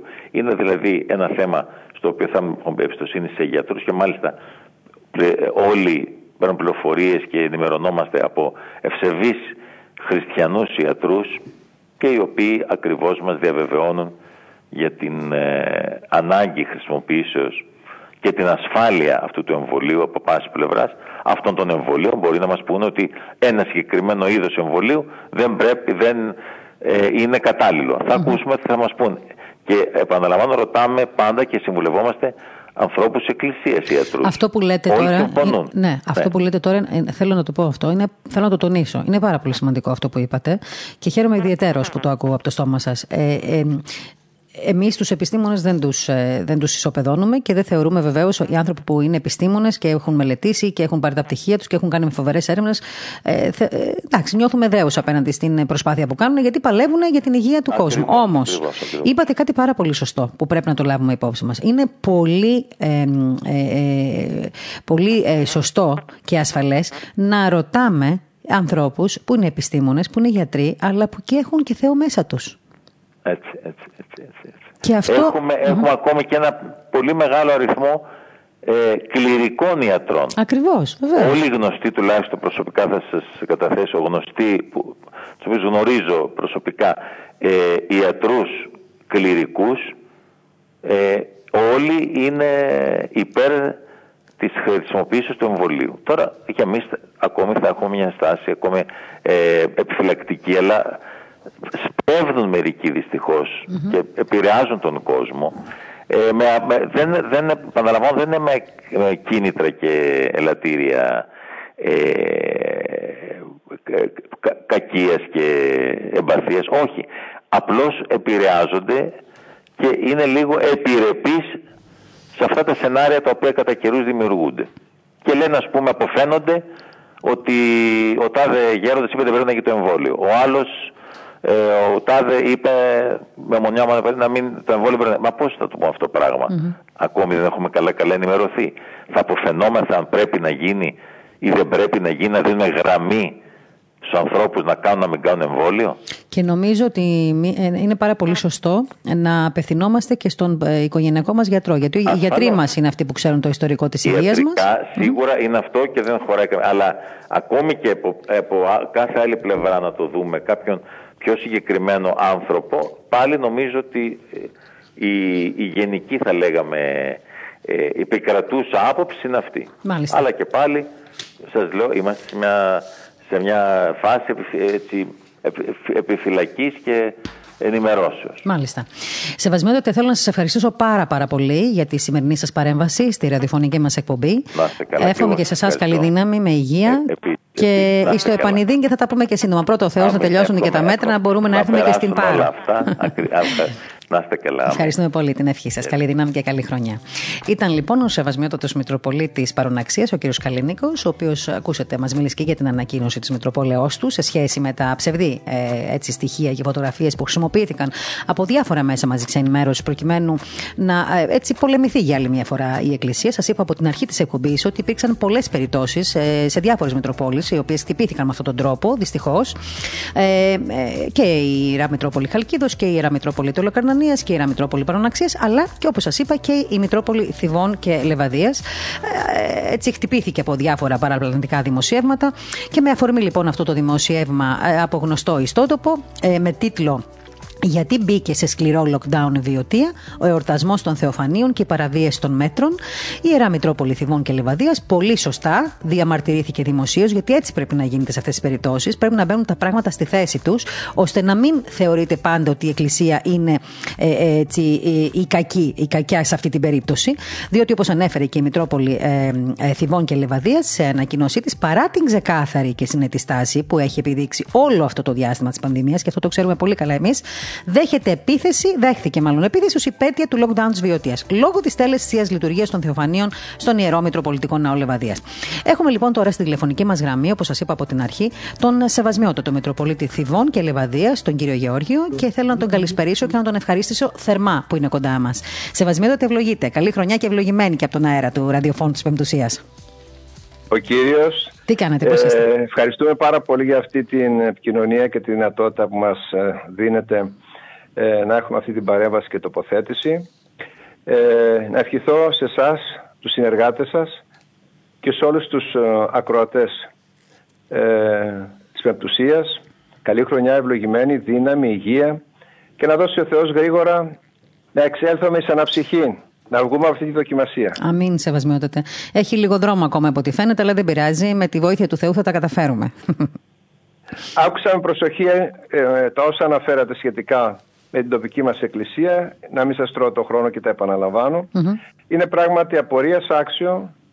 Είναι ένα γιατί επιμένουν κάποιοι να θέλουν να στοχοποιήσουν την εκκλησία μας ή τις κατατόπου εκκλησίες και τους ναούς. Διότι όπως είπατε και μόνο γιατί μπήκε σε σκληρό lockdown η βιωτεία, δημιουργεί μια προϋπόθεση και μια προδιάθεση στον αναγνώστη, στον ακροατή και μάλιστα λέει ότι με τις ευλογίες των εκπροσώπων της Δημοτικής Αρχής γιατί δεν είναι πολίτες και ε, μέλη της Εκκλησίας οι κατατόπους δήμαρχοι και εκπρόσωποι όλων των θεσμών. Έτσι, ναι. Αλλά το τρίτο σημείο α, έχει ένα άλλο πολύ παραπληκτικό. Εορτασμός των Θεφωνίων και η παραβίαση στο μέτρο. Και στην τρίτη σελίδα λέει ότι έγινε θεία λειτουργία στο Μητροπολιτικό μας ναό και ότι οι ιερείς δεν φορούσαν μάσκες και σε ορισμένες περιπτώσεις δεν τηρήθηκαν ούτε απαραίτητες αποστάσεις με χοντρά γράμματα. Εδώ λοιπόν είναι ο πόνος μας, η στενοχώρια μας και εδώ είναι και η διαμαρτυρία μας. Και αναπαράχθηκαν πάρα πολλοί ειδήσεις αυτές από το πρώτο θέμα, στα κεντρικά κανάλια, στα τοπικά, σε ραδιοφωνικούς σταθμούς και σε παγκόσμια κλίμακα φαντάζομαι, έτσι που όλοι θα νομίζουν ότι εδώ πέρα κάναμε ε, όλα τα ανάποδα. Και ότι πήγατε κόντρα στα μέτρα και στις οδηγίες, ακόμα όχι μόνο της κυβέρνησης, αλλά και της ε, Συνόδου που είχε δώσει κάποιες οδηγίες. Δημιουργήθηκαν ουσιαστικά ψευδείς εικόνες με παραπλανητικά δημοσιεύματα και δυστυχώς, από ό,τι είδα και εγώ, στην κεντρική φωτογραφία του δημοσιεύματος ε, δεν ήταν από το φετινό εορτασμό, αλλά από περσινό. Του 20. Του 20. Ναι, ναι, ναι. Ναι. Όπως είναι και όπως είπατε και σε άλλες περιπτώσεις, και αυτό είναι κάτι που μας πληγώνει ιδιαίτερα, ότι επιστρατεύονται μέθοδοι που δεν είναι καθόλου σωστές, προκειμένου να πληγώσουν την εμπιστοσύνη των πιστών αφενός μεν στην Εκκλησία και αφετέρου να δείξουν προς τα έξω ότι εμείς είμαστε οι παραβάτες. Και εδώ ακριβώς αθιστάμεθα, διαμαρτυρόμεθα προς κάθε κατεύθυνση και λέμε ότι για οποιαδήποτε σκοπιμότητα δεν μπορούν να μας χρησιμοποιούν. Δεν μπορούν να στοχοποιούν την Εκκλησία, τους επισκόπους, τους κληρικού. Είναι άλλο τα λάθη μας όπου υπάρχουν και άλλο το ότι από την αρχή της πανδημίας η Εκκλησία πήρε επίσημα και υιοθέτησε τα μέτρα τα εφάρμοσε, τα εφαρμόζει και για, εμπροκειμένου για την λειτουργία των θεφανίων, αν είδατε τις φωτογραφίες, οι ίδιες αναιρούν τα γραφόμενα. Αφενός με διότι υπάρχουν ελάχιστοι απιστοί μέσα στο ναό, αφετέρου ότι τηρούνται οι αποστάσεις και θα είδατε ότι παρότι η οικία λέει ότι λειτουργεί κληρική, την ώρα της Ίδιας Λατρείας και οι ψάλτες δεν υποχρεούνται να φορούν μάσκα, εγώ έβαλα και μάσκα στην ώρα της ακολουθίας ναι, του Ναι, εσείς φορούσατε κατά την τέλεση του μεγαλογιασμού. Και ε, γάντια της μιας χρήσεως και μοίρασα και το αντίδωρο που έχει με τον ίδιο τρόπο προετοιμαστεί ε, μέτρα προστασίας σε σακουλάκια έτσι καθαρά στους ανθρώπους που ήρθαν να πάρουν. Και εδώ είναι το ερώτημα. Ποιος σκοπό εξυπηρετεί; Ήθελα να σας την κάνω αυτή την ερώτηση. Ήθελα. Ήθελα να σας την κάνω αυτή την ερώτηση. Και γιατί περιπλέκουν τον κύριο Δήμαρχο και παρότι ήταν μόνο με ένα συνεργάτη του; Να πω δε ότι η φωτογραφία, αν δεν σας τρώω το χρόνο. Όχι, καθόλου, που καθόλου. Όσο θέλετε. καταλογίζουν που είναι με ένα συνεργάτη του, δεν είναι από την ημέρα αυτό θεφανείο, δεν με αφορά εμένα, αλλά απλώς το επισημαίνω. Ναι. Θα δείτε ότι άλλα ρούχα φορούν στο ναό και άλλα στη φωτογραφία και άλλο περιβάλλον είναι εκεί που είναι. Γιατί τη δημοσιεύουν; Λοιπόν, εγώ όμως θέλω να επανέλθω. Αν ξεκινήσουμε καθένα να καταλογίζει τον άλλο και να επιτίθεται, φοβάμαι ότι θα φαγωθούμε. Και αυτή είναι η αγωνία μου. Ότι θα αρχίσουμε να, να στοχοποιούμε ανθρώπους, πρόσωπα και θεσμούς. Θα είναι λοιπόν πολύ καλό να δούμε όλη την ευθύνη μας και πιστεύω ότι έχουμε κοινέ ευθύνες και με τους άρχοντες, κατά τόπους ιδιαίτερα και πρέπει να συνεργαστούμε για το κοινό καλό και το κάνουμε και εδώ και 10 χρόνια η Εκκλησία στήριξε, ενίσχυσε, τάισε και προπαντός συνέβαλε στην να κρατηθεί η κοινωνική συνοχή. Και αυτό έχει αναγνωριστεί από επίσημα χείλη όλων των παρατάξεων, εκτός αν τα ξέχασαν. Μην ξεχνάμε ότι περάσαμε μια δεκαετία πάρα πολύ δύσκολη. Και από ό,τι φαίνεται στο αύριο θα είναι επίσης δύσκολο. Θα είναι δύσκολο, σίγουρα έτσι φαίνεται. Έτσι. Γι' αυτό λοιπόν πιστεύω ότι η ενότητα μας είναι πάρα πολύ αναγκαία, η συνεργασία και για το κοινό καλό πρέπει όλοι να βάλουμε στην άκρη. Οτιδήποτε ναι. νομίζουμε ότι είναι δικό μας είμαστε και να δούμε την αλήθεια με αλφα κεφαλαίο. Και όπως τονίσατε κι εσείς, η Εκκλησία για άλλη μια φορά αποτέλεσε εύκολο στόχο και αυτή η ειδική στοχοποίησή της, όπως λέτε, προφανώς εξυπηρετεί κάποιους ιδιωτελούς σκοπούς. Η σημασία όμως ε, έχει ένα πράγμα, είναι αυτό που λέτε κι εσείς και το, τονίσανε, το, τονίσουν, το έχουν τονίσει αρκετοί έτσι, ιεράρχες σε αυτή εδώ την ε, ραδιοφωνική εκπομπή, ότι ε, η ενότητα, η ενότητα στην Εκκλησία είναι η καλύτερη απάντηση αυτή τη στιγμή σε όλα αυτά που συμβαίνουν εναντίον της Εκκλησίας. Και σήμερα δεν ξέρω, Σεβασμέτω, αν προλάβατε, γιατί ήσασταν και σε τοπικό σταθμό νωρίτερα. Ε, δεν ξέρω αν προλάβατε να ενημερωθείτε για, την, ε, για το δελτίο τύπου που έχει εκδοθεί από τη Διαρκέρα Σύνοδο, η οποία ολοκληρώθηκε πριν από λίγο. Ε, στο, ε, στις ανακοινώσεις της Διαρκού Σειράς Συνόδου, θα το λέω και εσάς να το ακούσετε τώρα, ε, σε ένα από τα σημεία η Διαρκή Σειράς Σύνοδος καταγγέλει τα προβληθέντα από τον εορτασμό των Θεοφανίων παλαιότερων ετών ως φετινά δημο, ε, στιγμιότυπα. Ε, ουσιαστικά ε, τα δημοσιεύματα του τύπου που είχαν αντίστοιχο περιεχόμενο και τονίζει μάλιστα ότι τέτοιες μεθοδεύσεις δεν μπορούν να έχουν σχέση με την υψηλή δημοκρατική αποστολή του δημοσιογραφικού λειτουργήματος. Ε, είναι ευχής έργων δηλαδή που αναφέρθηκαν ειδικά σε αυτά τα χτυπήματα της Εκκλησίας τον τελευταίο καιρό και με πολύ μεγάλη χαρά πριν από λίγο άκουσα και εγώ στο πρακτορείο το δικό μας, το Orthodoxia News Agency, τον ε, εκπρόσωπο της ΔΙΣ, ε, τον ε, Σεβασμό του Μητροπολίτη Λίου, να λέει ότι θα, ε, θα, θα αναφερθούν και στο Ραδιοτηλεπτικό Συμβούλιο, γιατί ξέρετε, υπάρχει ένας φορέας που λέγεται Ραδιοτηλεπτικό Συμβούλιο, που μπορεί να βάλει σε μια τάξη τέτοιες πράξεις από τα μέσα μαζικής ενημέρωσης. Να μην γίνονται. Εγώ δεν έχω κάτι απέναντι στους τηλεοπτικούς σταθμούς, στους οποίους εργάζομαι και εγώ, όμως πρέπει ο τρόπος με τον οποίο ε, μεταφέρουμε τις ειδήσεις προς τα έξω να είναι ε, τέτοιος ώστε να μην χωράει καμία κατηγορία και εναντίον του, δημο, του δημοσιογραφικού λειτουργήματος. Γιατί και εμείς, ξέρετε, είμαστε υπόλογοι πολλέ φορές απέναντι σε τέτοιες κινήσεις. Ευχαριστώ πολύ για τις τοποθετήσεις και τις επισημάσεις και ήθελα να μου επιτρέψετε να πω ότι εμείς εμπιστευόμαστε εκείνους που διακονούν την ενημέρωση και την, ε, και τη γρήγορη μεταφορά των ειδήσεων. Αλλά είναι πάρα πολύ οδυνηρό να διαπιστώνει κανείς κάποια πράγματα όχι μόνο δεν ανταποκρίνονται στην πραγματικότητα που μπορεί κάποτε να ξεφύγει κάτι ή να είναι παραπλανητική Εντάξει, η ενημέρωση. Είναι. Άνθρωποι αυτό, είμαστε καμιά φορά, άμα δεν υπάρχει είναι, διασταύρωση μπορεί να γίνει λάθη. Είναι μεθοδευμένα και αυτό φαίνεται να είναι γενικότερο και αυτό ξεκίνησε ας μου επιτραπεί να το πω, από τότε που επέμενε η Εκκλησία πριν τα Χριστούγεννα, όπως είχε υποσχεθεί και η κυβέρνηση και ο Πρωθυπουργός μας, να δοθεί μεγαλύτερη άνεση ε, κατά τη διάρκεια της Θείας Λειτουργίας. να συμμετέχουν και δεν νομίζω ότι ήταν πολύ μεγάλη άνεση. Ήθελα να αναφερθώ ότι η Επιτροπή των Δημοξιολόγων ε, και των ειδικών επιδημιολόγων πάρα πολλές φορές κάποιοι από αυτούς είπαν ότι δεν ήταν υπερβολικά τα αιτήματα της Εκκλησίας, ήταν ε, ε, ήπια τα αιτήματα, ότι δεν αποφάσισαν εκείνοι για τα εννέα άτομα αρχικά. Φαίνεται όμως κάποιοι δεν συγχώρησαν το ότι ξεπεράστηκαν οι δυσκολίες με την παρέμβαση του Μακαριωτάτου και του Εξοχωτάτου κ. Πρωθυπουργού και γι' αυτό τώρα προσπαθούν να πάρουν το αίμα τους πίσω. Λοιπόν, θα ήταν καλό να δούμε όλοι λοιπόν την ευθύνη μας, να δούμε ότι ο άνθρωπος δεν είναι μόνο το σώμα του, που ασφαλώς είναι πολύτιμο, αλλά το σώμα είναι σπίτι, κατοικητήριο, αυτό που μας κάνει να ζούμε, τη ψυχή μας, λέμε εμείς πιστοί. Και πλέει ο λόγος του Θεού. Και μας χρειάζεται, το λένε και οι ειδικοί σήμερα, ανεξάρτητα από την πίστη όχι, και η ψυχική υγεία και η σωματική υγεία πρέπει να την προσπίσουμε, αλλά αλλιώς δεν θα έχουμε ισορροπία. Γιατί στο τέλος θα χρειαζόμαστε όλοι ψυχίατρο. Εάν μπούμε μέσα από τις διαδικασίες της έντασης, του πόνου, ήδη οι άνθρωποι έχουν, έχουμε χάσει όλοι τις προσωπικές ελευθερίες, αλλά όλο το κάνουμε και λέμε υπομένουμε και πρέπει να προσπαθήσουμε για το κοινό καλό και για μας και για τους άλλους συνανθρώπους μας. Και αυτό ήταν από την αρχή η θέση της Εκκλησίας. Πολλοί το πολέμησαν, ακόμα και μέλη της Εκκλησίας. Και είναι κρίμα λοιπόν, αφού υπηρέτησε όλη αυτή τη διαδικασία από την αρχή, τώρα να αδικείται. Έτσι είναι. Ε, Επίσης, ένα άλλο σημείο του δελτίου τύπου και θέλω να σας ρωτήσω και εσάς, αν θέλετε γι' αυτό.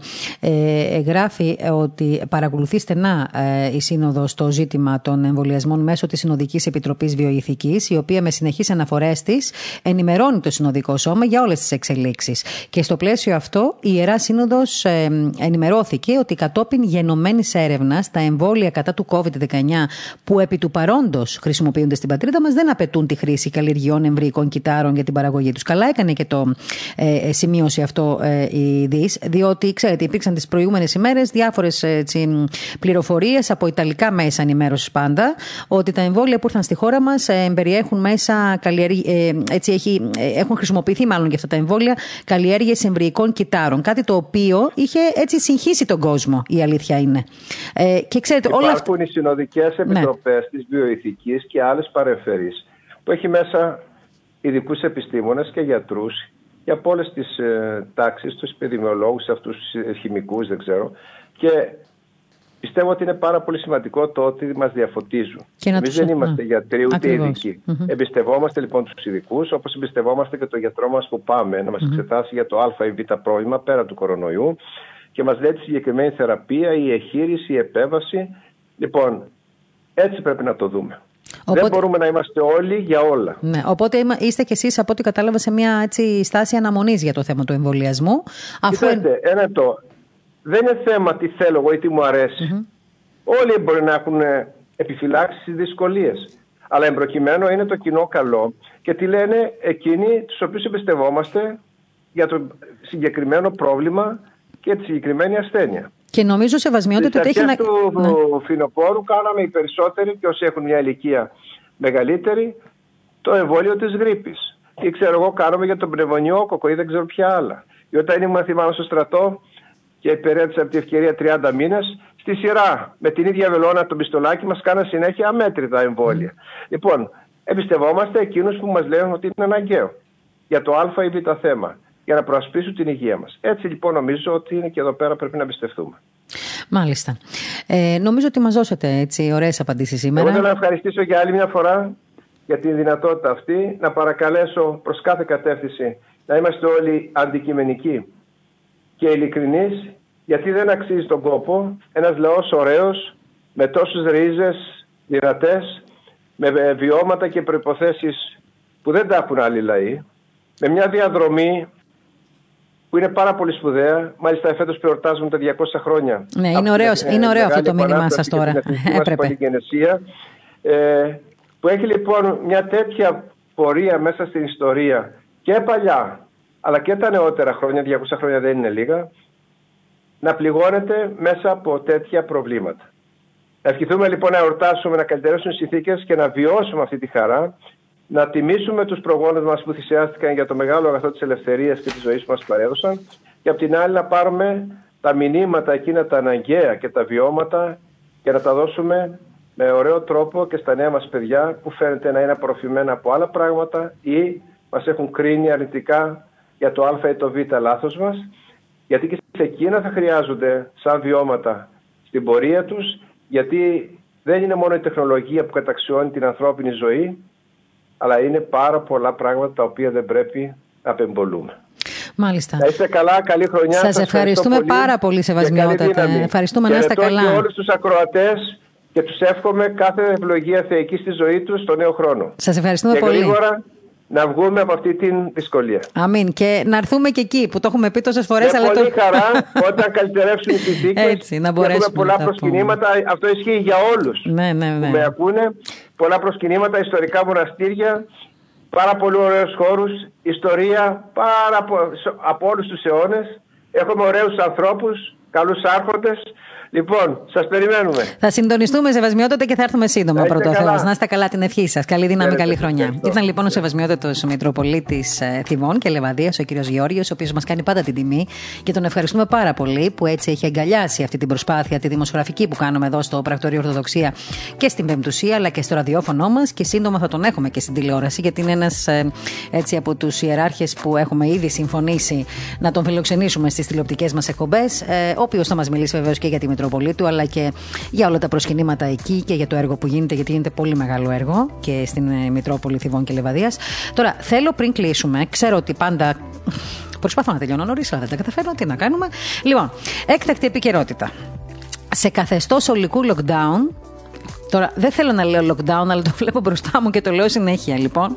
Σε καθεστώς λοιπόν ολικού περιορισμού κινήσεις ε, μπαίνει επισήμως από αύριο, 14 Ιανουαρίου, η Αργολίδα και η Σπάρτη. Μετά από έκτακτη σύσκεψη στο κέντρο επιχειρήσεων της πολιτικής προστασίας, όσοι έχετε παιδιά που σπουδάζουν στον Άφλιο να μην πάνε, γιατί είναι σε καθολικό lockdown. Λοιπόν, ε, το λέω εδώ στην Ελένη Ξανθάκη που η κόρη της σπουδάζει εκεί και ετοιμάζεται να φύγει. Λοιπόν, μετά από έκτακτη λοιπόν σύσκεψη στο κέντρο επιχειρήσεων της πολιτικής προστασίας, λαμβάνοντας υπόψη τα επιδημιολογικά δεδομένα που έχουν προκύψει στην Περιφερειακή Ενότητα Αργολίδας και στο Δήμο Σπάρτη, της Περιφερειακής Ενότητας Λακωνίας της Περιφέρειας Πελοποννήσου, με εντολή του Υφυπουργού Πολιτικής ε, Προστασίας και Διαχείρισης Κρίσεων, πολλοί τίτλοι ρε παιδιά, Νίκου Χαρδαλιά. Α πούμε Νίκος Χαρδαλιά, δεν τελειώνουμε. Έχουμε βαρδίσει αυτόν τον τόπο να έχουμε 30 τίτλους πριν το όνομά μας. Λοιπόν, συνεχίζω να διαβάζω την ανακοίνωση. Έχοντας λοιπόν υπόψη τα ευρήματα, την ηλιακή διαστρωμάτωση των κατοίκων της Αργολίδας και του Δήμου Σπάρτης, τα αποτελέσματα των μαζικών τεστ και των δεδομένων της ιχνηλάτηση, καθώς και τη ραγδαία αύξηση στους επιδημιολογικούς δείκτες των τελευταίων 7 ημερών και με απόφαση του Γενικού Γραμματέα Πολιτικής Προστασίας Βασιλείου Παπαγεωργίου για επιτακτικούς λόγους αντιμετώπισης σοβαρού κινδύνου δημόσιας υγείας και ειδικότερα για τον περιορισμό της διασποράς των επιπτώσεων της νόσους της νόσου COVID-19 λαμβάνονται τα κάτωθι περιοριστικά μέτρα. Πρώτον, απαγόρευση μετακίνησης εκτός των ορίων της περιφέρειας Αργολίδας και του Δήμου Σπάρτης, εξαιρουμένης της μετακίνησης για λόγους υγείας πάντα. Δεύτερον, από τις 6 το απόγευμα ω τις 5 το πρωί, ε, απαγόρευση οποιασδήποτε μετακίνησης πολιτών εντό ε, της περιφέρειας Αργολίδα και του Δήμου Σπάρτης, εξαιρουμένων των εργαζομένων και οι οποίοι θα μπορούν μόνο να μετακινούνται από την οικία τους προς την εργασία τους και αντιστρόφως με αποκλειστική άδεια του εργοδότη τους. Τρίτον, αναστολή πραγματοποίησης θρησκευτικών τελετών, ε, αλίμονο. Και τέταρτον, αναστολή λειτουργίας καταστημάτων λιανεμπορίου. Επίσης, προβλέπεται η λήψη μέρημνα από την περιφέρεια Πελοποννήσου για την τροφοδοσία και την παροχή είδων πρώτη ανάγκης, τρόφιμα, φάρμακα κλπ. των κατοίκων για την κάθε είδους συνδρομή σε περιπτώσεις κατοίκων χρονίως πασχόντων και αναξιοπαθούντων. Τέλος πάντων, τα υπόλοιπα είναι λήψη μέρημνας της περιφερειακής διοίκησης, επιτήρηση ανάληψη κάθε αναγκαίας. Ο Κώστας ο Ταλιαδόρο θα μας σκοτώσει γιατί του φάει το πρόγραμμα και το δελτίο ειδήσεων πήγε πάλι πίσω. Λοιπόν, η παραπομπή της αξιολόγησης επιδημιολογικής κατάστασης της περιφέρειας ε, και η εξέταση σχετικών δικτών συντακτικής συνεδρίας της Παρασκευής θα μάθουμε περισσότερα. Λοιπόν, Όλα αυτά θα ισχύουν από 14 Γενάρη, από αύριο δηλαδή, και από τις, από τις 6 το πρωί μέχρι τις 18 του Γενάρη ε, στις 6 το πρωί πάλι. Λοιπόν, ε, σημειώνουμε ότι σε αυστηρό κρυλιό βρίσκονται και η, βρίσκεται και ολόκληρη η βιωτεία. Σας ενημερώνω όλους ότι έρχεται κακοκαιρία. Αν και δεν νομίζω ότι είστε όλοι ε, στους δρόμους τώρα πια με όλα αυτά που συμβαίνουν. Πάντως να ξέρετε, έρχεται κακοκαιρία. Λέανδρος λέγεται, με πολικές θερμοκρασίες και δύο κύματα χιονοπτώσεων. Α δούμε και λίγο χιονάκι, δεν είναι κακό.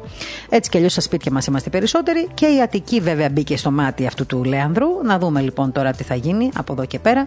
Και να θυμάστε ότι έφτασαν στην Ελλάδα οι πρώτες 8.000 δόσεις του εμβολίου της Μοντέρνα. Λοιπόν, εμπιστευτείτε τους γιατρούς σας, τον ε, προσωπικό σας γιατρό, τον οικογενειακό που ξέρει το ιστορικό σας. Αν σας τηλεφωνήσουν πάτε για εμβόλιο, καλό είναι πρώτα να έχετε μιλήσει με τους γιατρούς σας και μετά να πάρετε τις αποφάσεις σας αφού έχετε κάνει και την ερευνία σας. Πριν σας χαιρετήσω, θέλω να πω ότι σήμερα η Bild με επιβεβαίωσε, να ξέρετε η γερμανική εφημερίδα Bild με επιβεβαίωσε. Διότι σήμερα έχει τίτλο πρωτοσέλιδο Εντυπωσιακό σχέδιο στην Ευρωπαϊκή Ένωση, Ελευθερία των ταξιδιών μόνο με εμβολιασμό, η πρόταση Μητσοτάκη. Θυμάστε τι σας είπα χθες. Ήθελα να πω και κάτι άλλο σήμερα, αλλά δεν θα το πω τώρα. Θα σας κρατήσω σε γωνίες, το πω αύριο. Μισό λεπτό να δω πόσοι μας παρακολουθείτε, να δω αν θα το πω. Όχι, αύριο θα το πω έτσι κι αλλιώς, ούτως ή άλλως. Απλά άλλο ήθελα να δω. Λοιπόν, θα σας πω και για το σποτ που είδα χθες. Δεν πρόλαβα να το δω όσο είμαστε στον αέρα. Θα το πω όμως αύριο. Λοιπόν, ε, το σποτ που είδαμε χθες σε απευθεία σύνδεση και εμείς εδώ από το Πρακτορείο Ορθοδοξία και από άλλα μέσα, το σποτ της ε, της Εκκλησίας ε, για το 1821, 1821-2021. Ε, έχω σχόλια. Έχω σχόλια. Και νομίζω ότι δικαιούμαι να έχω σχόλια. Τόσα χρόνια τη τηλεόραση δουλεύω. Ξέρω από τηλεοπτικές παραγωγές. Αφήστε με να πω κάτι αύριο, μόλις ξεκινήσει η εκπομπή. Σας χαιρετώ. Να είστε καλά. Καλή δύναμη. Υγεία στα σπίτια σας. Προσευχή να ε, ξεπεράσουμε αυτόν τον πειρασμό και αύριο πρώτο ο Θεός θα είμαστε κοντά σας στις δύο νομές μέρη. Από τη Μαρία Γιαχνάκη που ήταν στο μικρόφωνο της εκπομπής επικαιρότητα στο ραδιόφωνο της Πεμπτουσίας, από τον Κώστα Ταλιαδόρο που σήμερα μας έβαλε ωραία μουσική, ένα τραγουδί αλλά ήταν ωραίο, ορχιστρικό βέβαια χωρίς λόγια δεν πειράζει και την Ελένη Ξανθάκη στην παραγωγή της εκπομπής. Σας ευχαριστώ πολύ που ήσασταν κοντά μας.